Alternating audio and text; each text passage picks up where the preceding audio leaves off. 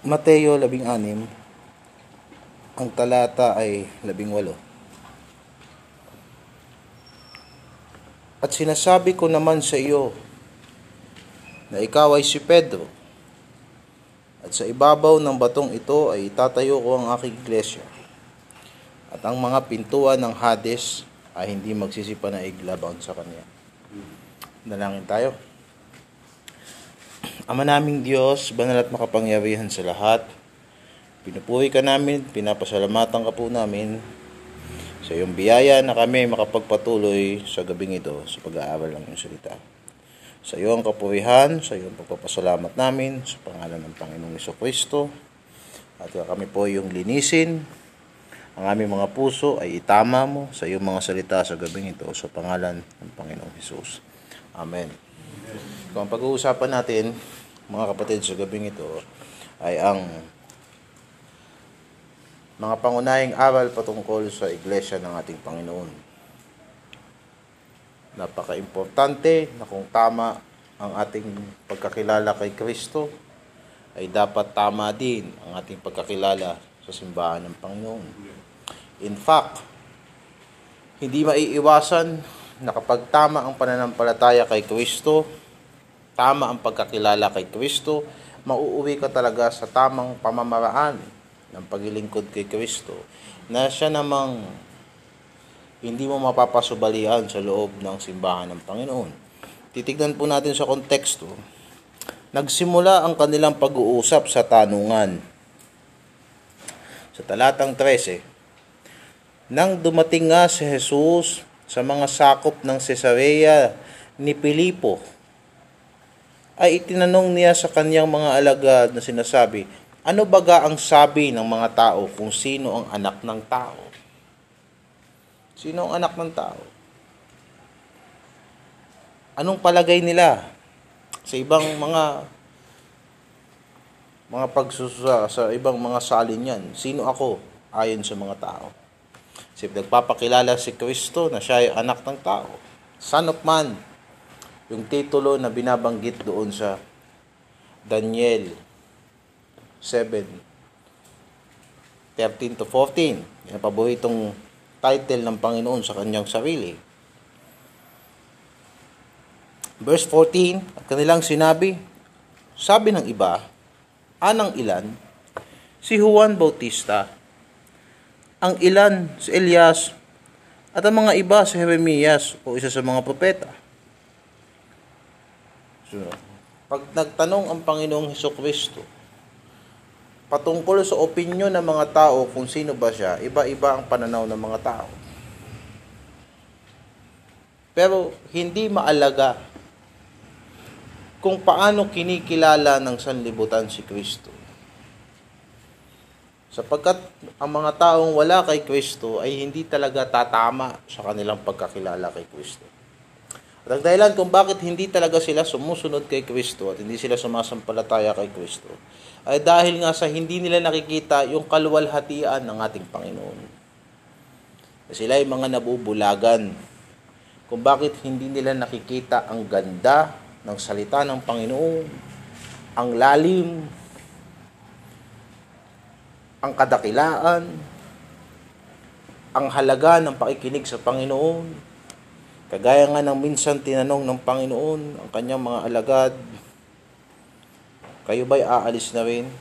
At ang sabi ng Panginoon, saan kami pupunta? Nasa iyo ang salitang nagbibigay buhay. Pero sa ibang mga tao, anong pakialam namin sa salita ni Kristo? Anong pakialam namin sa aral ni Kristo? Kailangan namin yung tinapay na gawa mo. So hindi hindi importante kung anong pagkakilala ng mga tao kay Kristo kung hindi naman sila kabilang sa simbahan ng Panginoon. Ang importante ay yung mga totoong na kay Kristo, kilala nila si Kristo. Ay hindi ka lalago sa pagkakilala mo kay Kristo kung talagang wala ka rin sa Panginoon. Kaya sumunod na tanong ng Panginoon talatang 15. Kanyang sinabi sa kanila, Datapwat, anong sabi ninyo kung sino ako? Eh, sa inyo, ano sa palagay nyo? Sino ako? Kayo na sunod na sunod sa akin. Ano naman ang pagkakilala nyo sa akin? kayo na kinig ng kinig sa aking mga ipinangangaral sa inyo. Sabi ng Panginoon, sino naman ako? Sa palagay nyo, sino ako? Sumagot si Simon Pedro sa talatang 16. At sumagot si Simon Pedro at sinabi, Ikaw ang Kristo, ang anak ng Diyos na buhay. Napaka-importante niyang ng confession na yan ni Apostol Pedro. Sapagkat diyan makikita ang kabuuan ng persona ng ating Panginoong Hesus. Pag sinabing, ikaw ang Kristo,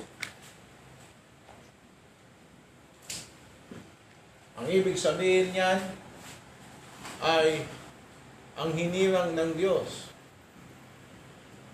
Ang pinili ng Diyos. O kahulugan din yan ng Messiah. Parehas ang ibig sabihin niyan. Kung si Kristo ang Mesiyas, o si Kristo, o si Jesus ay ang Kristo, sa confession na yan ni Apostol Pedro, sinasabi niya na si Jesus Kristo, ang ating Panginoong Yesus, ay ang katuparan ng lumang tiban. Sa katotohanan na nangaral ang mga apostol, sinabi nila na si Kristo, na ang ating Panginoong Hesus, ang katuparan ng lumang tipan. Ang lahat ng sulat ng mga apostol at ang sulat ang sulat ng mga propeta na ipinangaral ng mga apostol ay isa lang. Sumulat si Moises tungkol kay Kristo.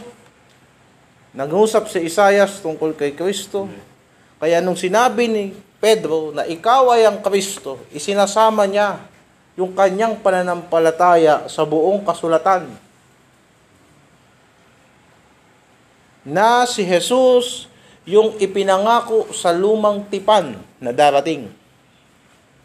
At pangalawa, siya ang anak ng Diyos na buhay na nangungusap sa kanyang pagkadiyos. Na nangungusap na si Kristo ay ang Panginoon. Kaya nung nangaral si Apostol na Pedro din sa mga Hudyo sa Gawa 2. Ang konklusyon niya sa lahat ng mga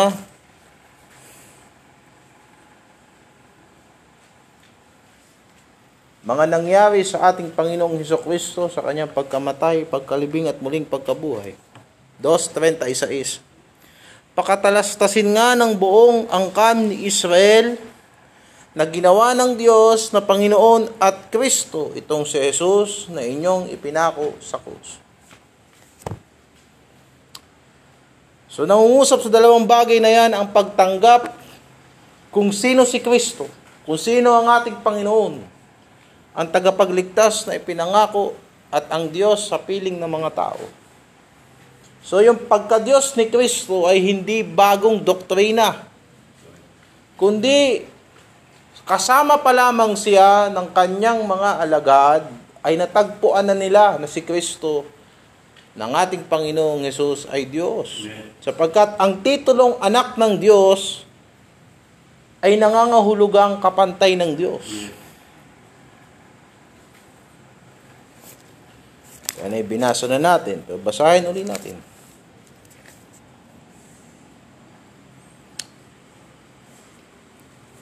So, Juan 10,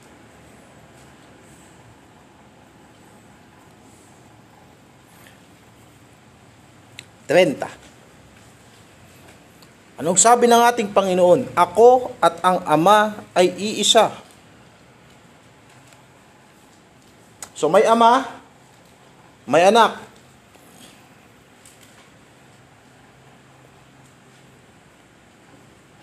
uno, nagsidampot uli ng mga bato ang mga Hudyo upang siya ay batuhin.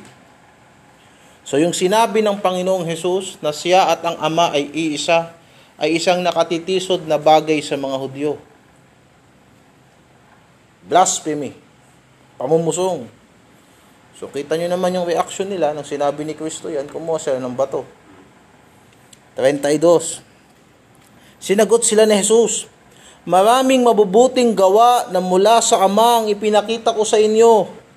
Alin sa mga gawang yaon ang ibinabato ninyo sa akin? 33. Sinagot siya ng mga Hudyo. Hindi dahil sa mabuting gawa ay binabato ka namin, kundi sa pamumusong.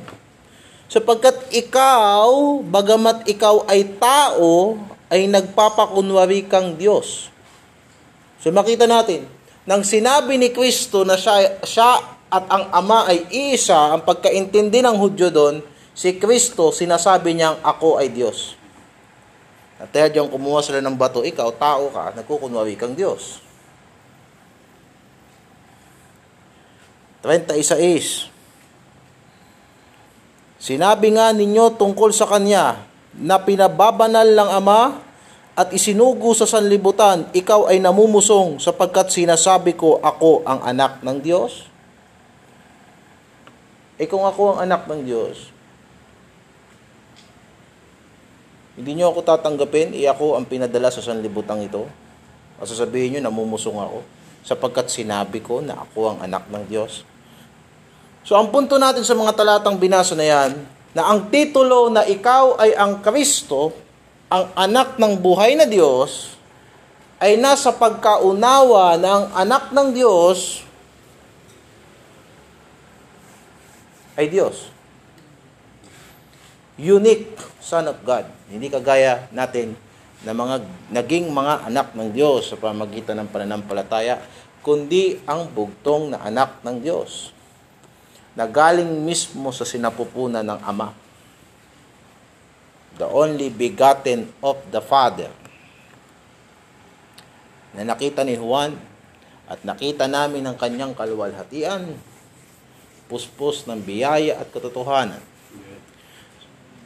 So yung pananampalatayang yan, ang dahilan kung bakit bawat salita ni Kristo ay pinaniniwalaan ng unang simbahan. Basahin natin. Sa Juan 6, yung instance na binasa natin, uh, binanggit ko kanina, babasahin natin. Sa Juan 6,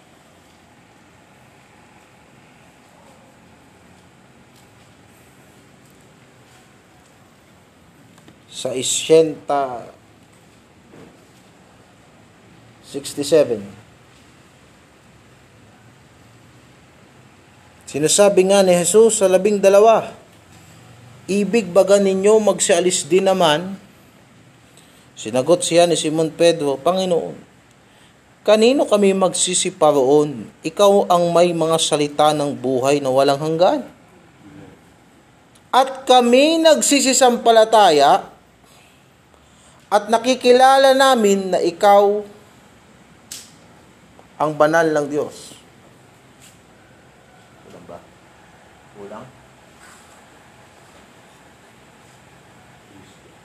Na ikaw ay ang Kristo, ang anak ng buhay na Diyos. So parehas. The only reason kung bakit magkakaroon ng epekto ang salita ng Diyos sa mga tagasunod ni Kristo ay dahil sa pananampalataya nilang tama tungkol kay Kristo.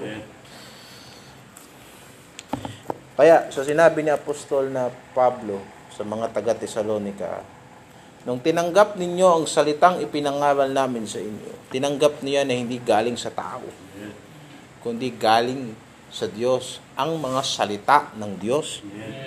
Kaya pagkatama ang pangang, pagka, pagkakilala kay Kristo, nagiging tama ang pagtanggap sa salita ng Panginoon. Kaya, nung nagtanong ang Panginoon, eh, sino naman ako sa inyo?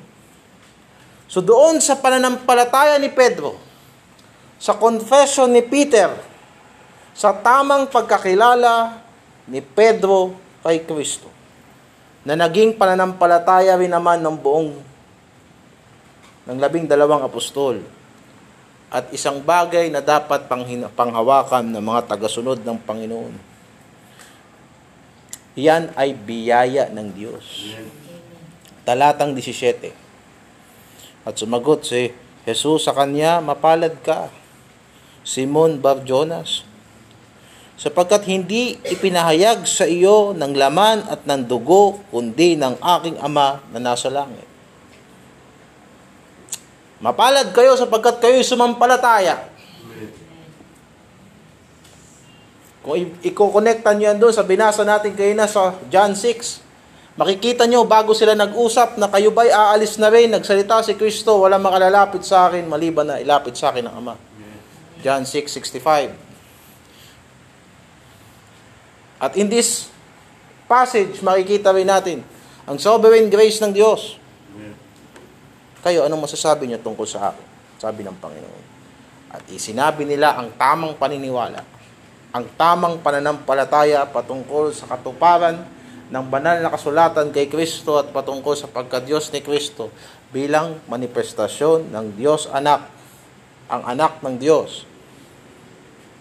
Hindi hindi hindi mo yan natutunan kasi ikaw yan. Hindi yan dahil sa iyo. Kundi dahil yan sa biyaya ng Diyos, itinuro sa iyo yan ng aking Ama na nasa langit. Sabi ng banal na kasulatan, silang tinuruan ng Ama ay magsisilapit sa akin. So yung bi, yung pananampalataya kay Kristo na bunga ng biyaya ng Diyos. Yun ang pinag-uusapan nila dito.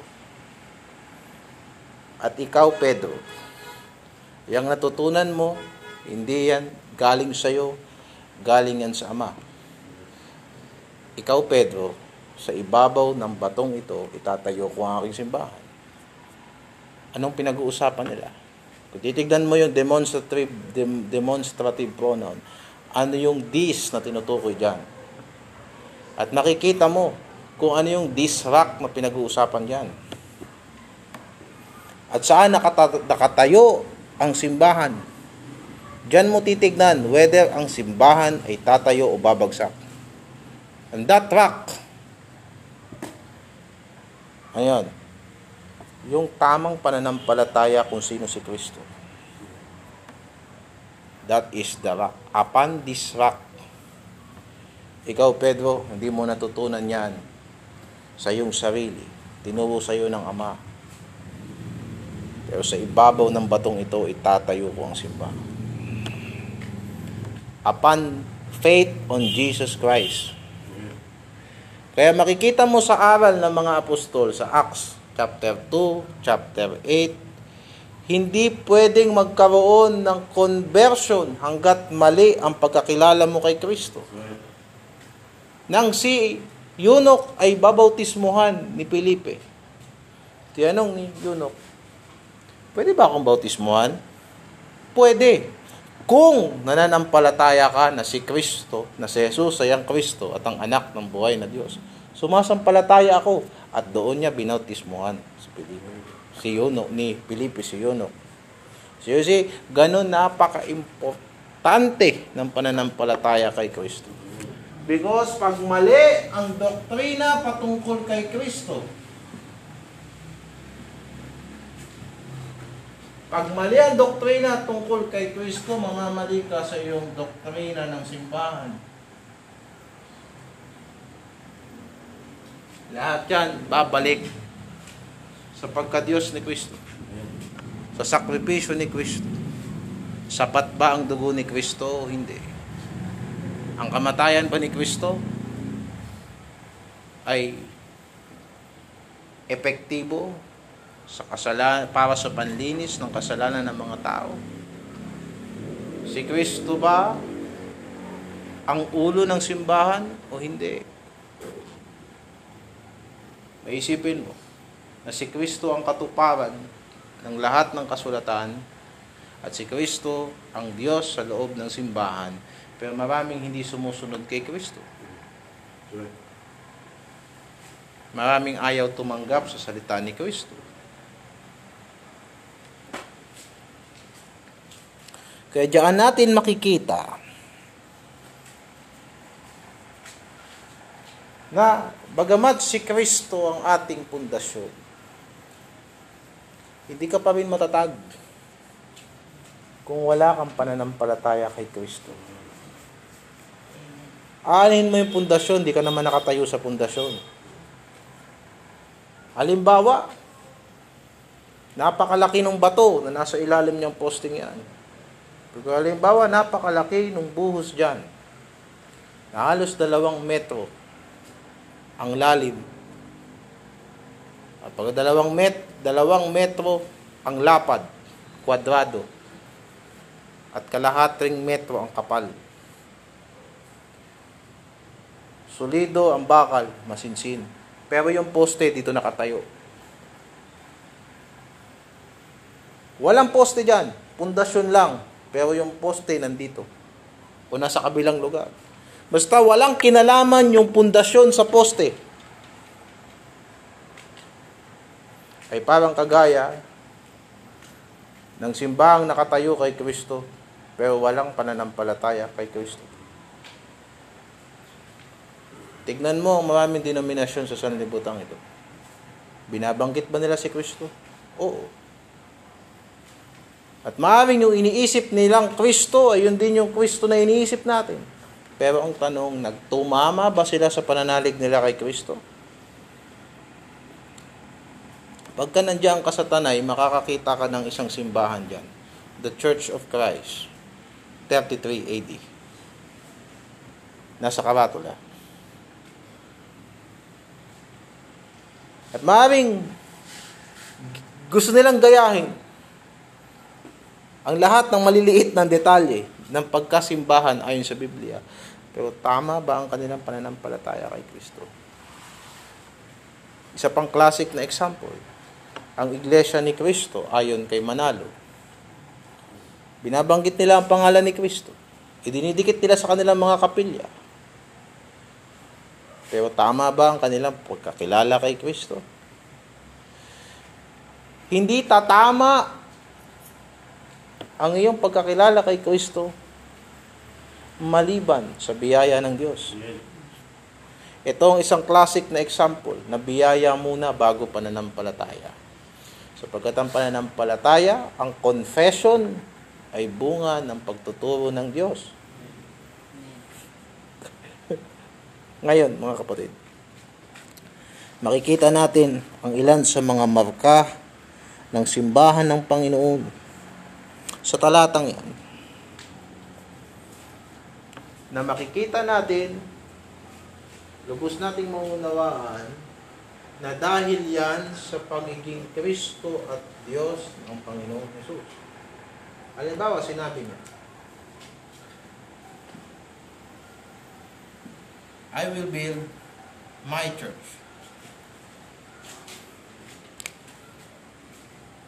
I will build my church.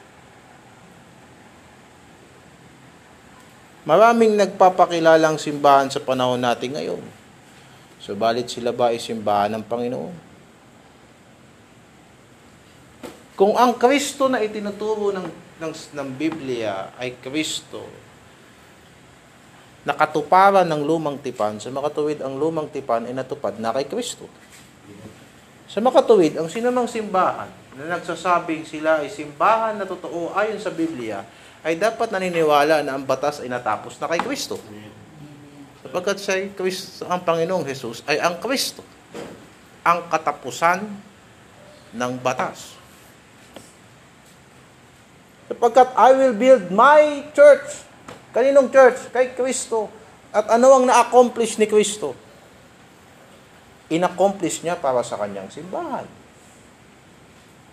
Ano ba sinabi sa 20, 28 ng gawa. Ang simbahan ng buhay na Diyos na binili niya ng kanyang sariling dugo. Kaya pala pag-aari ni Kristo sapagkat binili ng sariling dugo. Ngayon, kung si Kristo ay hindi Diyos, at ang confession ni Apostol na Pedro ay mali tungkol sa pagka-Diyos ni Kristo, hindi yan tutugma sa Acts 20.28.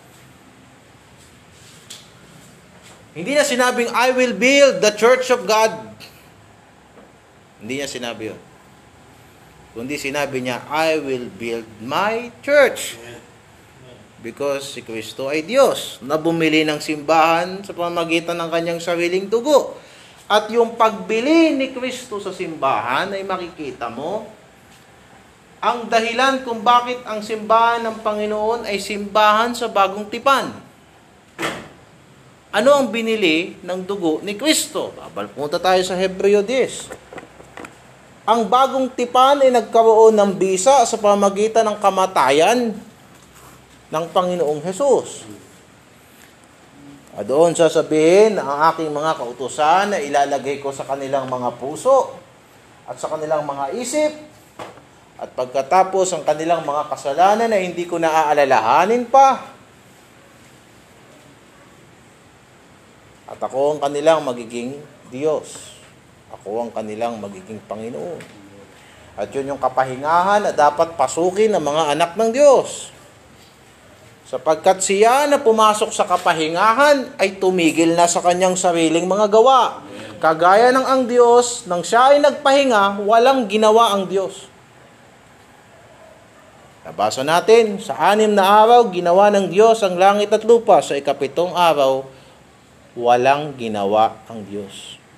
At yun ang kapahingahan na ang tao ay titigil na sa sariling gawa sapagkat ang kautusan ay inilagay na ng Diyos sa kanyang puso.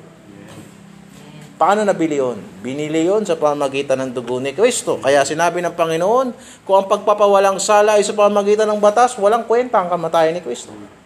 Kaya, nang sinabi ng Panginoon, I will build my church, we can imply Una, si Kristo ang may-ari ng simbahan sa makatuwid. Siya ang ulo. At siya ang tagapagligtas nito. Kapag ka sinabi na si Kristo ang ulo ng simbahan, hindi pwedeng sabihin na si Kristo ang hindi tagapagligtas nito. Basahin natin sa Epeso 5.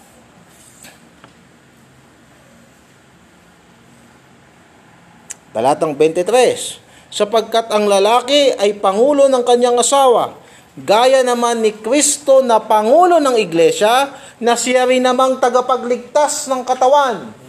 So hindi pwedeng si Kristo ang ulo ng simbahan, pero ang simbahan hindi ligtas sa pamamagitan ni Kristo. Sa makatuwid, anumang simbahan na nagtuturo ng kaligtasan na hindi tiyak ay hindi si Kristo ang ulo nito at si Kristo ang hindi tagapagligtas nito.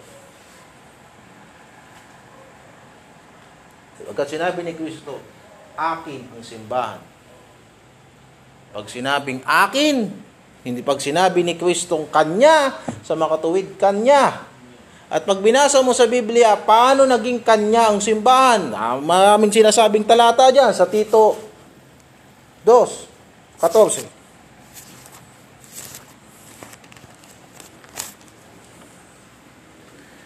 Na siyang nagbigay ng kanyang sarili dahil sa atin upang tayo'y matubos niya sa lahat ng mga kasamaan at malinis niya sa kanyang sarili.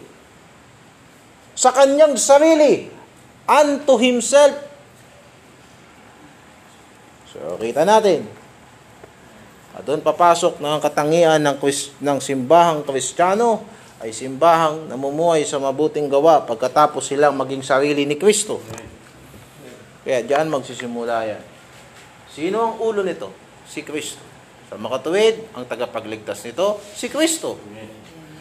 Pag tao ang nag-umpisa ng pananampalatayang yan, siguradong wala yang kaligtasan. Ang kaligtasan yan ay nakadepende pa rin sa tao sapagkat tao ang nagtatag nito.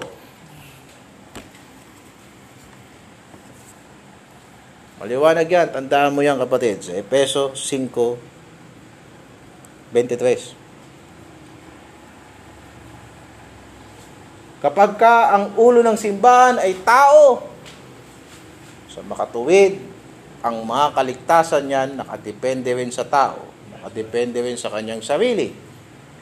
Tandaan natin, sinasabi sa banal na kasulatan na si Kristo ay ang kapitan ng kaligtasan na siyang magdadala ng maraming anak sa kaluwalhatian kaya sinabi ni Kristo, I will build my church. Bakit kanya? Sapagkat yun yung mga taong sumampalataya sa kanya. Ang, ang Panginoong Hesus ay mananatiling Kristo at Panginoon kahit walang sumampalataya sa kanya. Meron talata sa Biblia na may mga taong nagsisikap sa kanilang sariling gawa at sa palagay nila sila ay mapapawalang sala sa pamagitan ng kanilang mga gawa, wala silang mapapakinabangan kay Kristo. Sa makatuwid, anumang, anumang pagsunod sa Diyos na hindi sa forma ng pananampalataya ay walang kwentang pagsunod. Wala silang mapapakinabangan kay Kristo. Kahit si Kristo ay isang matibay na bato, kung hindi ka mananangan kay Kristo, walang kwenta ang pagiging matibay na bato ni Kristo para sa iyo. Pero sa kanila, nasasampalataya kay Kristo, ang sinasabi, hindi sila mapapahiya. Hindi sila may mapahiya. Kaya ang tagumpay at ang pagbagsak ng simbahan ay nakadepende sa kanilang maigting na pangangaral para kay Kristo at kung sino si Kristo at ano si Kristo.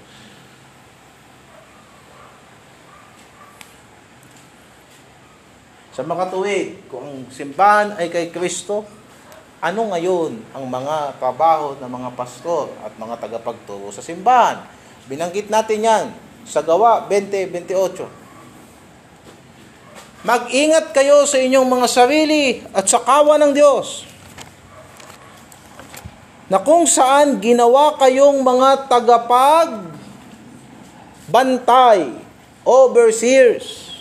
Sa makatuwid, ang pastor at ang lahat ng katuwang ng pastor sa ministry ay hindi Panginoon sa simbahan, kundi mga tagapagbantay na inilagay ng banal na Espiritu. Kasi ang simbahan ay kay Kristo. Kita mo. Ang pastor ay hindi ulo ng simbahan, kundi isang isa ring tupa sa ilalim ni Kristo.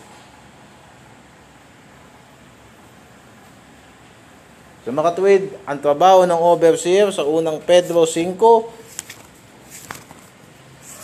ay pakainin, turuan ang kawa ng Diyos.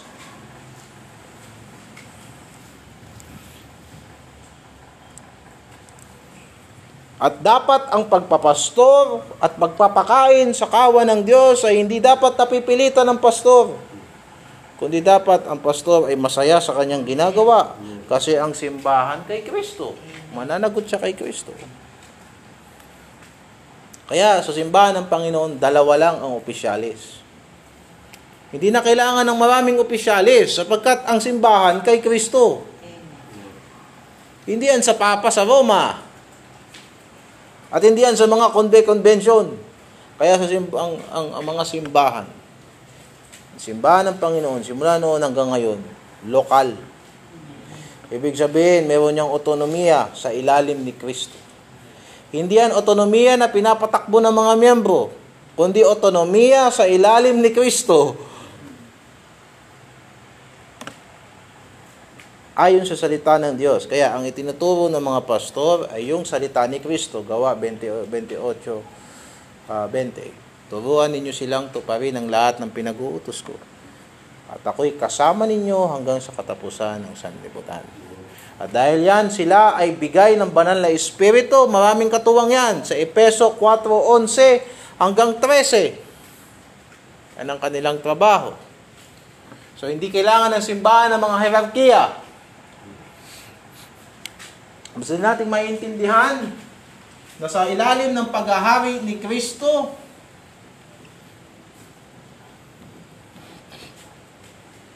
ang simbahan ay isang katawan. Ang pastor at ang membro ay pantay na may pananagutan na sundin ang salita ng Diyos. Kaya kung yan ay ayon sa salita ng Diyos, kahit hindi tulungan ng mga miyembro ang pastor, gagawin niya ng simbahan. Kaya kahit ayaw ng pastor at yan ay ayon sa salita ng Diyos, gagawin ng simbahan ang kalooban ng Diyos ayon sa Biblia. Hindi ito hindi ito pinatatakbo ng marami kasi sa panahon natin ngayon, mas marami ang talipandas Kaya sa loob ng simbahan, kung nakadepende sa butuhan ng nakararami, maraming mga hindi maipapatupad sa Biblia. Kagaya ng pagdidisiplina. Maliban na lamang kung ang bawat mga Kristiyano sa simbahan ay nakakakilala sa kung sino ba talaga si Kristo. Susunod yan sa Panginoon. Kaya may mga sa simbahan na, so, na sobrahan ng pagiging congregationalist Pinapatalsik nila yung pastor na mababagsik sa pulpito. Hindi nila nakikilala ang pagka-Diyos ni Kristo. Kaya yung congregationalist, ibang denominasyon yan, kahit tignan nyo sa kasaysayan. Hindi rin tayo Presbyterian. Sapagkat ang mga Presbyterian, meron niyang hierarchy na kagaya na meron ng mga Katoliko. Kung magtitiwalag tayo ng miyembro, hindi natin magagawa yon dito sa local na simbahang ito. Kailangan natin pumunta doon sa ating pinaka-mother church at para silang magtanggal ng miyembro dito. At hindi ganyan ang forma ng simbahan sa Biblia. At kung makikita, meron silang elder of elders. Kaya, ang simbahang lokal ng Panginoon, kumpleto yan. Sapat yan. Sufficient yan. Oh, yan ay autonomous sa ilalim ng paghahari ni Kristo. Hindi yan basta self-supporting. Yan ay suportado ni Kristo. Hindi self-supporting, kundi suportado ni Kristo. Ang sinabi, But my God shall supply all your needs according to the riches of His glory by Christ Jesus. Pakikita mo, paano magsusuporta ang Diyos sa iyo? Paano tutulong ang Diyos sa iyo? Ayon sa kayamanan ng kanyang kalwalhatian. The riches of His glory. Tama ba? By Christ Jesus. Kaya, alam mo, hindi, hindi magpo-provide ang Diyos pag hindi siya maluluwalhati. Kasi kukunin niya yan sa bangko ng kanyang masaganang kalwalhatian. Kita mo yan. Lagi mo tatandaan yan. Kaya ang simbahan, kung siya ay self-propagating, hindi sa pamagitan ng kanyang self, kundi nagpo-propagate siya sa pamagitan ng Spirit ni Christ. Hindi niya pinapatakbo yung sarili niya. Lahat ng mission work magpe-fail kung ang batayan lang neto ang church ay self-propagating. Dapat pinangungunahan ng Espiritu ni Kristo. For we preach not ourselves, but Christ Jesus the Lord. Oh. Self-governing. Of course, alam natin yan. It's not because ginogobernohan natin ang sarili natin, kundi sumusunod tayo sa gobyerno ni Kristo. Yan ang forma ng yan ang ecclesiology. Sinabi ni Kristo, I will build my church. Sa mga tuwid, kailangan nating tandaan, walang miyembro sa simbahan na unsaved. Kasi, my church. Kung sino man ang walang espiritu ng Diyos, he is none of His. Siguro marami na kayo napakinggan pagtuturo ng ecclesiology. At ako rin namamangha sa mga aral na ito. Hindi ito bagong ecclesiology. Kundi ito ay nagtitipon-tipon ng lahat ng mga aral. Natutunan natin sa banal na kasulatan patungkol sa doktrina ng biyaya. Kung sino man ang walang espiritu ng Diyos, hindi siya sa Diyos. Sa mga tuwid, walang miyembro sa simbahan ng walang espiritu ng Diyos. Kasi hindi pangungunahan ng Diyos yung walang espiritu niya. Sinasabi sa Roma 8.14, kung sino man pinangungunahan ng Espiritu ng Diyos, sila ang mga anak ng Diyos. At ang pangunguna ng Diyos ay sa pamagitan ng salita ng Diyos. Talagang hindi mo masasabi kay Kristo saan ako pupunta, nasa iyo ang salita na nagbibigay buhay kung wala kang buhay. Ang laman ay walang mapapakinabangan na anuman. Ang sino mang nakatagpo ng buhay kay Kristo ay mananatili kay Kristo at maghahanap kay Kristo. At hindi siya masasatisfy hanggat hindi niya naunawa ng lubos kung sino si Kristo. Kaya sa simbahan, hindi tayo nagbabautismo ng walang pananampalataya. Pananampalataya muna, pagpapahayag ng pananampalataya bago bautismo. Kaya doon pumapasok ang simbahan ng Panginoon ay may ligtas na membership. At hindi tayo nagdadagdag ng miyembro. Sino? Si Kristo and the Lord added to the church. Sino nagdadagdag? Ang Panginoon. Sa Biblia, walang ibang Panginoon. Sa bagong tipan, si Kristo lang.